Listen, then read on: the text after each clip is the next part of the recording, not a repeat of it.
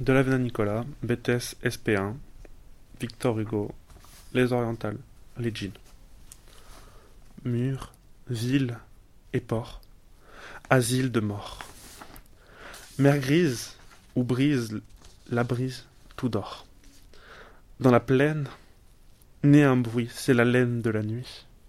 Elle brame comme une âme qu'une flamme toujours suit. La voix plus haute semble un grelot. D'un nain qui saute, c'est le galop. Il fuit, s'élance, puis en cadence sur un pied danse au bout d'un flot. La rumeur approche, l'écho le redit. C'est comme la cloche d'un couvent maudit, comme un bruit de foule qui tonne et qui roule, et tantôt s'écroule, et tantôt grandit. Dieu, c'est la voix sépulcrale des djinns. Quel bruit ils font Fuyons sous la spirale des escaliers profonds. Déjà s'éteint ma lampe, et l'ombre de la rampe qui, le long d'un mur rampe, monte jusqu'au plafond. C'est les seins des djinns qui passent, et tourbillonnent en sifflant, lésifs que leur vol fracasse, craquent comme un pain brûlant.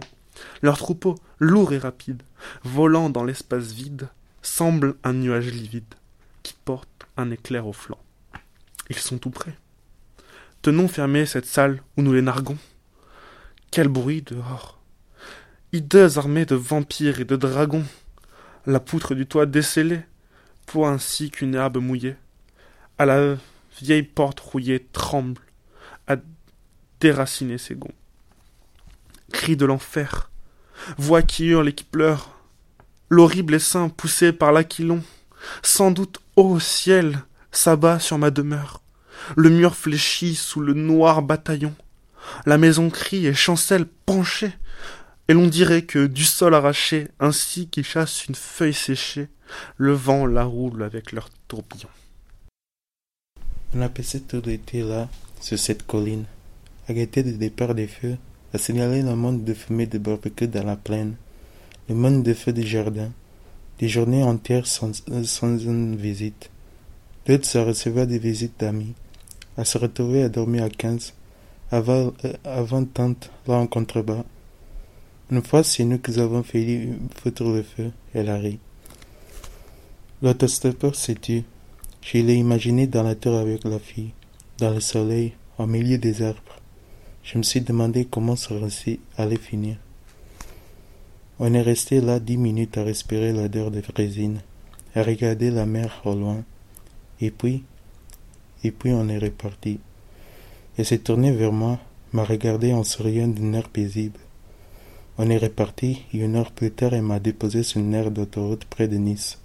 Elle a donné une dernière coup de coxon, et elle a disparu. Vous vous êtes revus? J'ai demandé après un moment. Il a secoué doucement la tête. Non. T'as toujours son adresse? C'est bête, mais non. Je n'ai pas pensé à la prendre. C'était il y a deux ans. Maintenant, je note toujours un numéro, une adresse, mais au moins. Nous nous sommes restés silencieux. J'ai à nouveau regardé la fille sur la photo. Je les ai imaginés tous les deux quittant l'autoroute pour aller se perdre parmi les collines. Désiré être très fort être moi aussi dans la voiture avec cette fille. Je me pensais qu'elle est là. Quelque part, il a repris. À Bologne, ailleurs, pensais que sauf miracle, je n'arriverai jamais. Qu'elle ne sera passée dans ma vie que ces quelques heures. Ça aurait été belles heures. Assez belles pour compter plus dans mon souvenir que plein d'histoires vraiment vécues. Le Calvé Clara. Comier Valade Lisa. Seconde 1. Britannicus, acte 3, scène 8. Prince, continuez des transports si charmants. Je conçois vos bontés par ces remerciements, madame. À vos genoux, je viens de le surprendre. Mais il aurait aussi quelques grâces à me rendre. Ce lieu le favorise et je vous y retiens, pour lui faciliter de si doux entretiens. Je peux mettre à ses pieds ma douleur ou ma joie, partout où sa bonté consent que je la vois, et l'aspect de ces lieux où vous la retenez n'a rien dont mes regards doivent être étonnés. Et que vous montre-t-il qui ne vous avertisse qu'il faut qu'on me respecte et que l'on m'obéisse? Ils ne nous ont pas vus l'un et l'autre élevés, moi pour vous obéir et vous pour me braver. Ils ne s'attendaient pas, lorsqu'ils nous virent naître, qu'un jour Domitius me dut parler en maître. Ainsi, par le destin, nos voeux sont traversés. J'obéissais alors, et vous obéissez. Si vous n'avez appris à vous laisser conduire, vous êtes jeune encore, et l'on peut vous instruire. Et qui m'en instruira? Tout l'Empire à la fois. Rome. Rome met-elle au nombre de vos droits tout ce qu'a de cruel l'injustice et la force, les emprisonnements, le rapt et le divorce? Rome ne porte point ses regards curieux jusque dans des secrets que je cache à ses yeux. Imitez son respect. On sait ce qu'elle en pense. Elle se tait du moins. Imitez son silence. Ainsi Néron commence à ne se plus forcer. Néron de vos discours commence à se lasser. Chacun devait bénir le bonheur de son règne.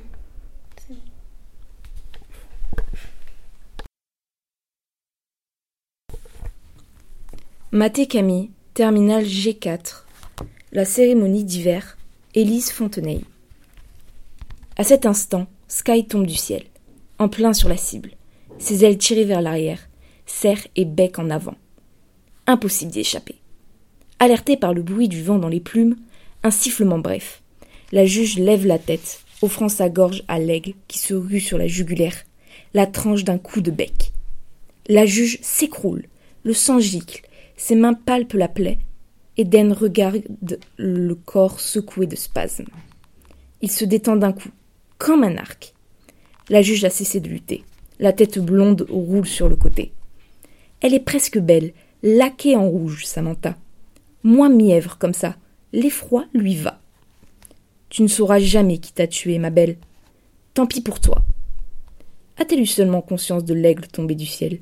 Tout est allé si vite. Et puis, on s'attend à tout sauf à ça. L'attaque d'un rôdeur, un SDF en route, pourquoi pas? Un oiseau vengeur, ça n'entre pas dans les schémas des blancs. Pas d'espace pour ça dans leur tête bien rangée. Les humains sont à leur place, les animaux à la leur. Jamais de lien entre les deux, si ce n'est l'adoration muette d'un chien ou le dédain majestueux d'un chat lové sur son coussin. Vite, Sky Eden sort son vélo de sous les buissons file sur le sentier, l'aigle la suit, haut dans le ciel. Te voilà vengée, Violette. Tu peux dormir en paix. Elle fonce sur Marine Drive. Elle s'arrête à Wreck Beach, la plage des nudistes, déserte à cette heure. Elle pose son vélo, se déshabille, se baigne. Sky se jette sur un saumon dont le dos miroite au soleil. En sortant dans la lumière du matin, Eden regarde Sky qui déchiquette la chair rouge et crève la poche des œufs. Des centaines de billes orangés se déversent sur les galets. Eden la rejoint et s'en régale avec elle. Accroupie, elle en mange à poignées, sans penser à la juge, figée sur son chemin de bois, les yeux écarquillés vers le ciel, la bouche arrondie de stupéfaction. Minguez Thomas, TSN2, Masashi Kishimoto, citation de Hitachi. Personne n'a le droit de nous juger avant la fin, parce que l'homme est capable du meilleur comme du pire jusqu'au bout. Au fond, ce n'est qu'au moment de disparaître que l'on peut enfin savoir qui on a été. La fin donne un sens à tout ce qui a précédé. Les gens vivent en s'appuyant sur leurs convictions et leurs connaissances, et ils appellent ça la réalité. Mais le savoir et la compréhension sont des concepts si ambigus que cette réalité ne pourra être alors qu'une illusion. Plus on vieillit, plus on prend conscience que réalité rime souvent avec peine et souffrance. Mais contente-toi d'avancer, même si ton chemin est celui du carnage. Cela dit, la vie n'a aucun sens. Et pourtant, Personne n'a envie de mourir. Mais c'est au moment de rendre son dernier souffle qu'un homme comprend ce qu'il était réellement. Alvarado Braulio de TSN2, Corazón Coraza de Mario Benedetti. ¿Por qué te tengo y no por qué te pienso? ¿Por qué la noche está de ojos abiertos? ¿Por qué la noche pasa y digo amor? ¿Por qué has venido a recoger tu imagen y eres mejor que todas tus imágenes? ¿Por qué eres linda desde el pie hasta el alma? ¿Por qué eres buena desde el alma a mí? ¿Por qué te escondes dulce en el orgullo, pequeña y dulce, corazón, coraza? ¿Por qué eres mía? ¿Por qué no eres mía? ¿Por qué te miro y muero? Y peor que muero. Si no te miro, amor, si no te miro. ¿Por qué tú siempre existes donde quiera, pero existes mejor donde te quiero? ¿Por qué tu boca es sangre y tienes frío? Tengo que amarte, amor, tengo que amarte. Aunque estás herida, duele como dos. Aunque te busque y no te encuentre, y aunque. La noche pasa y tengo y no te tengo. Y no. I am Geraldine in class of second set, and I am going to read the chapter one of The Wind in the Willows, Kenneth Graham. The river bank. It is spring, and the mole is cleaning his little home. He is working very hard, and he is very tired. Suddenly, he decides to stop. He wants to go outside. He goes up a small tunnel and arrives outside in a meadow. This is nice, he thinks when he arrives in the sunlight. This is better than cleaning. He is very happy. He crosses meadows and woods. He sees rabbits, birds, and a lot of other animals. They are all working hard. Finally, he arrives at the river. He sits down on the grass. The water rat comes out of his hole in the river bank. He sees Mole. Hello, Mole, he says. Would you like to come over? Hello, Rat. Yes, I would. But how? replies Mole. I can come and get you in my boat. Rat gets into a little boat and crosses the river. Mole gets into the boat. This is wonderful, says Mole. This is my first time in a boat. Your first time, says Rat. There's nothing better than boats. Let's go for a picnic. Oh, yes, please, says Mole. Paul Benoît, TRPIP. 23 septembre 1855. Mon cher père, ma chère mère, je vous écris ces quatre mots de lettres pour vous faire savoir l'état de ma santé. Et je vous dirai qu'elle s'en trouve fort bonne. Adieu merci. Nous avons pris Sébastopol le 7 septembre, à une heure de l'après-midi. Mais je vous dirai que le bombardement a duré quatre jours et quatre nuits. Mais je vous dirai que le bombardement n'a pas cessé depuis le commencement jusqu'à la fin du quatrième jour, jusqu'à midi quand on est monté à l'assaut. Je vous dirai que mon régiment n'est pas désigné pour monter à l'assaut comme il se trouvait jusqu'à présent dans toutes les affaires qu'il y a eu dans la, dans la Crimée. Mais tout de même, nous étions tout près de l'endroit pour maintenir en cas qu'il y aurait fallu des renforts pour monter à l'assaut. Mais Sébastopol n'en a pas eu besoin. On a pris la tour Malakoff, et de suite les soldats se sont mis à crier. Ils ont dit vaincre ou mourir. De plus, on est entré dans la ville, et on n'a pas mis longtemps pour la prendre. Et les Russes, quand ils nous ont vus, comme c'est perdu, ils ont mis le feu à la ville. Je vous dirais que ça a fait un feu effroyable pendant deux nuits et deux jours. Mais tout de même, nous avons sauvé plus de la moitié qui n'ont eu le temps d'y mettre le feu. Quand nous les avons chassés de la, de la ville, et nous avons trouvé beaucoup de choses. Du vin, de l'eau de vie, de la poudre, qui n'ont pas eu le temps d'y mettre le feu. Plus de 4000 pièces de canon dans l'arsenal de Sébastopol, et presque autant dans la tour Malakoff.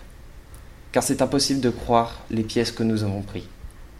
Mon cher père, ma chère mère, je finis ma lettre en vous embrassant tous les trois avec ma sœur. Je suis pour la vie votre dévoué fils, Cross Hippolyte Louis, 1834-1856, soldat dans le régiment du 95e de ligne, 2e bataillon, 3e compagnie, au camp de la Charnalia, dans l'Orient de Crimée. Je m'appelle Germanie Melvin et je suis en classe de TSN2. Je vais vous présenter Sagesse amérindienne de Chauvigny. Vis ta vie de sorte que la peur de la mort ne puisse jamais atteindre ton cœur. Ne querelle personne à propos de sa religion. Respecte les autres et leur point de vue et demande qu'ils respectent le tien. Aime ta vie, perfectionne-la. Embellis chaque chose de ta vie, essaye de faire en sorte qu'elle soit longue et au service des tiens. Prépare un noble chant pour le jour où tu passeras dans l'au-delà. et toujours un mot ou un signe de salut pour un ami que tu rencontres ou que tu croises ou même pour un étranger dans un lieu isolé. Fais preuve de respect envers tout et ne t'abaisse devant personne. Quand tu te lèves le matin, rends grâce pour la nourriture et pour la joie de vivre. Si tu ne vois aucune raison de rendre grâce, la faute repose en toi seul. N'abuse de personne ni de rien, car l'abus change les sages en fous et prive l'esprit de sa vision. Quand vient l'heure de mourir, ne sois pas comme ceux dont le cœur est rempli par la peur de la mort, qui lorsque leur heure arrive, pleurent et prient pour avoir un peu plus de temps afin de revivre leur vie de façon différente. Le jour venu, chante un chant de mort et meurt comme un héros qui rentre chez lui. Ah Cruel Tu m'as trop entendu Je t'en ai dit assez pour te tirer d'erreur. Eh bien, connais donc Phèdre et toute sa fureur. J'aime Ne pense pas qu'au moment que je t'aime, innocente à mes yeux, je m'approuve moi-même, ni que du fol amour qui trouble ma raison, ma lâche complaisance et nourrit le poison. Objet infortuné des vengeances célestes, je m'aborde encore plus que tu ne me détestes. Les dieux m'en sont témoins. C'est Dieu qui, dans mon flanc, ont allumé le feu fatal à tout mon sang. C'est Dieu qui se sont fait une gloire cruelle de séduire le cœur d'une faible mortelle. Toi-même en ton esprit, rappelle le passé. C'est peu de t'avoir fui, cruel, je t'ai chassé. J'ai voulu te paraître odieuse, inhumaine. Pour mieux te résister, j'ai recherché ta haine. De quoi m'ont profité mes inutiles soins? Tu me haïssais plus. Je ne t'aimais pas moins. Tes malheurs te prêtaient encore de nouveaux charmes. J'ai langui, j'ai séché, dans les feux, dans les larmes. Il suffit de tes yeux pour t'en persuader. Si tes yeux, un moment, pouvaient me regarder, que dis-je? Cet aveu que je te viens de faire, cet aveu si honteux, le crois-tu volontaire? Tremblante pour un fils que je n'osais trahir, je te venais prier de ne le point haïr. Faible projet d'un cœur trop plein de ceux qu'il aime, hélas Je ne t'ai pu parler que de toi-même.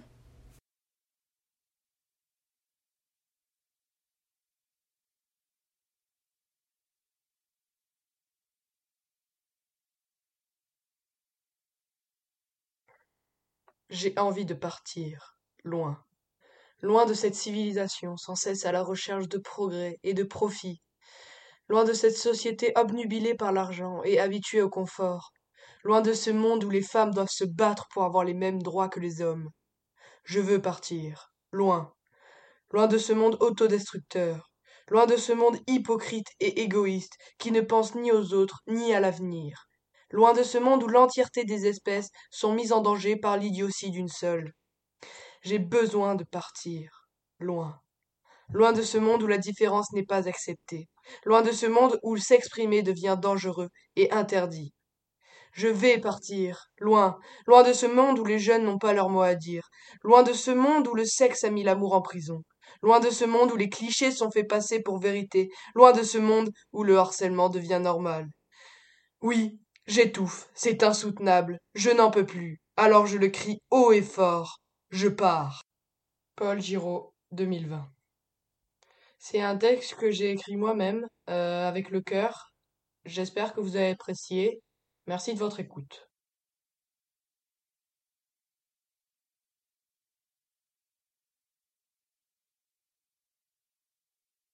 Bonjour, je m'appelle Jinga Oreb, je suis en TSN2 et je vais vous présenter l'œuvre que j'ai moi-même écrite qui s'appelle La logique. La logique. L'homme n'est qu'un animal qui, comme les autres animaux, obéit aux lois de la nature. L'homme a peur de la mort. L'homme ne veut pas croire qu'il y a rien après la mort. Ce serait difficile pour lui d'imaginer un néant, un lieu sans vie, sans logique, un lieu qui n'obéit pas aux lois de la nature, un lieu qui n'a aucune base logique de la réalité. Il est difficile pour un humain d'imaginer une autre réalité, un lieu qui suit une autre logique. Essayez. Vous, ne pouvez pas. Mais pourtant, le néant a existé. Aucun humain peut témoigner d'une réalité intelligible d'avant sa naissance. L'homme est un animal sociable qui inventa le bon sens. Il inventa des idéologies suivies par des humains fanatiques. Dieu. Dieu est un être, une réalité omnipotente et omniprésente, qui est à la fois là et pas là. L'homme veut d'une référence qui lui ressemble. L'homme donne à Dieu les mêmes traits physiques et émotionnels que l'homme. L'homme humanise-t-il pas Dieu? Mais un être parfait a-t-il des émotions? On dit de Dieu un être jaloux, joyeux et colérique. Dans ce cas, Dieu subit ses émotions, comme les hommes. Dans ce cas, Dieu n'est plus parfait, car il subit des forces au-dessus, des forces nommées émotions. Qu'est-ce qu'une émotion? On dit de Dieu un être envieux qui veut ramener l'homme sur le droit chemin, afin qu'il accède à la vie éternelle, au paradis. Mais le fait de vouloir montre un manque, car on s'associe on fait plus qu'un avec ce qu'on veut. Donc dire que Dieu veut, c'est dire que Dieu manque. Donc dans ces cas, il n'est plus parfait. Car un être parfait est comblé et n'a aucun désir. Il ne manque de rien. Donc il ne veut rien.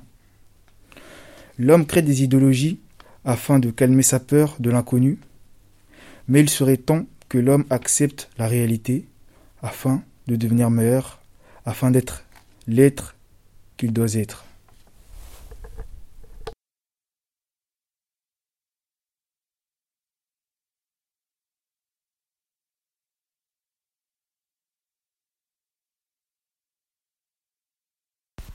Les enfants ne nous appartiennent pas, texte écrit par ma grand-mère pour sa fille et mon grand-père. Mon enfance est envolée, loin, si loin de moi. Jamais ou non jamais je n'aurais imaginé qu'il en serait ainsi. Cet automne fut gris comme les toits de la ville, mon cœur lourd comme la pierre, la pierre fichée au fond de moi. Les enfants ne nous appartiennent pas. Pourtant, il semble bien qu'à l'intérieur de moi tu aies grandi, au rythme de mon cœur, arrondissant mon ventre, faisant gonfler mes seins, ce plaisir secret, cette douce extase. De toi à moi, l'espace n'existait pas. Tu étais là, accroché à mon sein, buvant tout l'amour que j'éprouvais pour toi, buvant tout l'amour présent au fond de moi et j'admirais ta bouche, tes yeux, tes mains, ton corps grandissant collé tout contre moi, pour dormir en douceur, pour dormir sans peur, te nourrissant d'amour. J'aimais imaginer que tu m'appartenais. Mon enfance est envolée, loin, si loin de moi. Jamais ou non jamais je n'aurais imaginé qu'il en serait ainsi. Le destin, pourtant, se décida un jour et me permit enfin de te retrouver, me laissant savourer chaque instant, grappillé au fil de tes jours je t'avais à nouveau près, si près de moi. Jamais ou non jamais je n'aurais imaginé ce qu'il advint ensuite. Ce printemps fut noir comme noir est l'asphalte, nos cœurs lourds comme la pierre, la pierre fichée au fond de nous. Celui que nous aimions venait de s'envoler. Celui que nous aimions venait de s'éteindre. Pourtant, il semble bien qu'une poussière d'étoiles roule encore sur le désert. Loin, si loin de nous, près, si près de nous.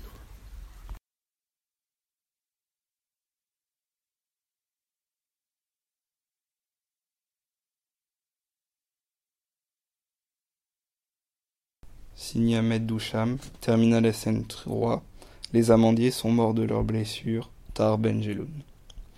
Il a la peau brune, des cheveux crépus, de grandes mains calleuses noircies par le travail. Son visage sourit et son front dessine des rides serrées. Il a quarante ans, peut-être moins. Cet homme, habillé de gris, a pris le métro à la station d'Enfer Rochereau, direction Port de la Chapelle. D'où vient-il? Peu importe. Son visage, ses gestes, son sourire disent assez qu'il n'est pas d'ici. Ce n'est pas un touriste non plus. Il est venu d'ailleurs, de l'autre côté des montagnes, de l'autre côté des mers. Il est venu d'une autre durée. La différence entre les dents. Il est venu seul, une parenthèse dans sa vie, une parenthèse qui dure depuis bientôt sept ans. Il habite dans une petite chambre, dans le dix-huitième. Il n'est pas triste. Il sourit et cherche parmi les voyageurs un regard, un signe. Je suis petit dans ma solitude, mais je ris. Tiens, je ne me suis pas rasé ce matin. Ce n'est pas grave. Personne ne me regarde. Ils lisent dans les couloirs, ils courent dans le métro, ils lisent. Ils ne perdent pas de temps. Moi, je m'arrête dans les couloirs, j'écoute les jeunes qui chantent, je ris, je plaisante. Je vais parler à quelqu'un, n'importe qui. Non, il va me prendre pour un mendiant. Qu'est-ce qu'un mendiant dans ce pays? Je n'en ai jamais vu. Des gens descendent, se bousculent. D'autres montent. J'ai l'impression qu'ils se ressemblent. Je vais parler à ce couple. Je vais m'asseoir en face de lui, puisque la place est libre, et je vais lui dire quelque chose de gentil. Ah. Ma. Oh.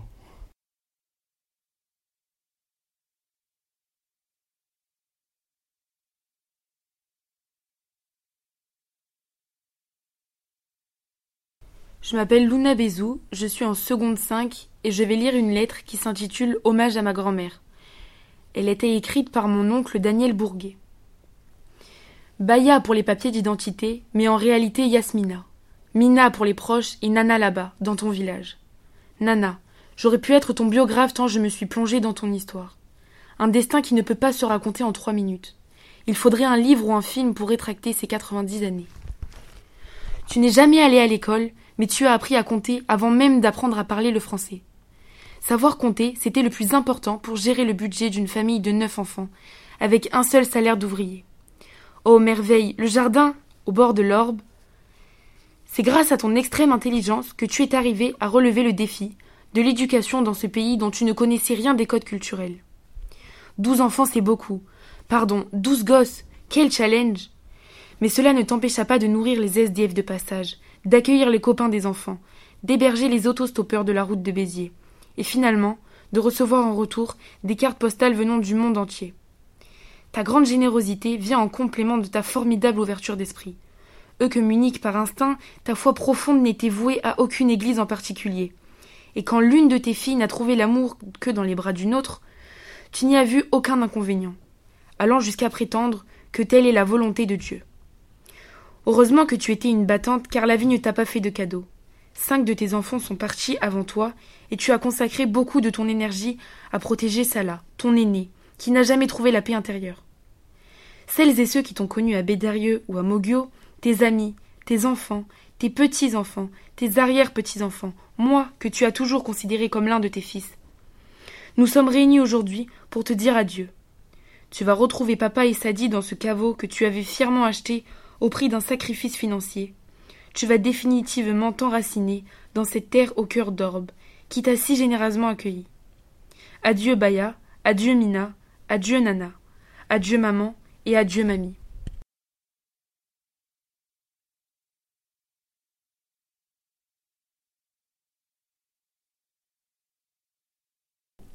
Glaise Lorient, Monsieur Madame, Loïc Noté. Bonsoir Monsieur Madame, aujourd'hui je te dis tout. Je préfère pas aller en dessus car je n'aime pas le vous. Je trouve que ça vieillit et moi je veux rester petit. Un gamin pour la vie sans mouchoir ni cri. Alors vas-y, je te dis tout sur le drame que je vis. Au quotidien, en enfer, voilà où je suis. Je voudrais m'en aller, m'évader loin de tout, de ce monde de fous et partir je ne sais où.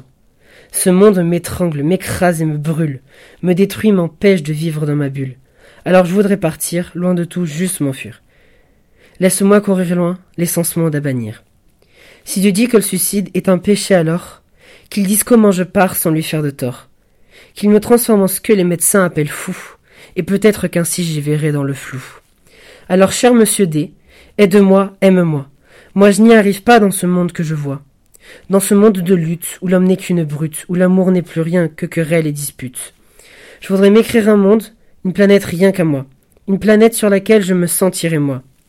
Un renouveau sans haine, dépourvu de gêne, une planète sur laquelle tu me donnerais des ailes.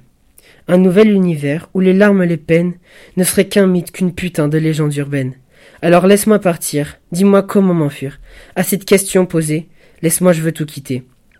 La seule chose que j'aime, en ta création l'homme, c'est qu'il peut rêver chaque nuit comme les mômes. Qu'on soit vieux, jeune, vilain, gentil ou encore moche, on a le droit de rêver sans même rien dans les poches.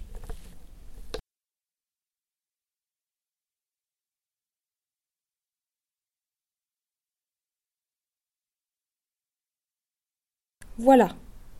Vois en moi l'image d'un humble vétéran de votre ville, distribué vicieusement dans les rôles de victime et de vilain par les vicissitudes de la vie. Ce visage, plus qu'un vil vernis de vanité, est un vestige de la vox populi aujourd'hui vacante, évanouie. Cependant, cette vaillante visite d'une vexation passée se retrouve vivifiée, et a fait vœu de vaincre cette vénale et virulente vermine vantant le vice et versant dans la vicieusement violente et vorace violation de la volition. Un seul verdict la vengeance, une vendetta, telle une offrande votive mais pas en vain, car sa valeur et sa véracité viendront un jour faire valoir le vigilant et le vertueux. En vérité, ce velouté de verbiage vire vraiment au verbeux. Alors laisse-moi simplement ajouter que c'est un véritable honneur que de te rencontrer. Appelle-moi V. Bon, Carla. Le texte s'appelle V. Ivy du film V pour Vendetta.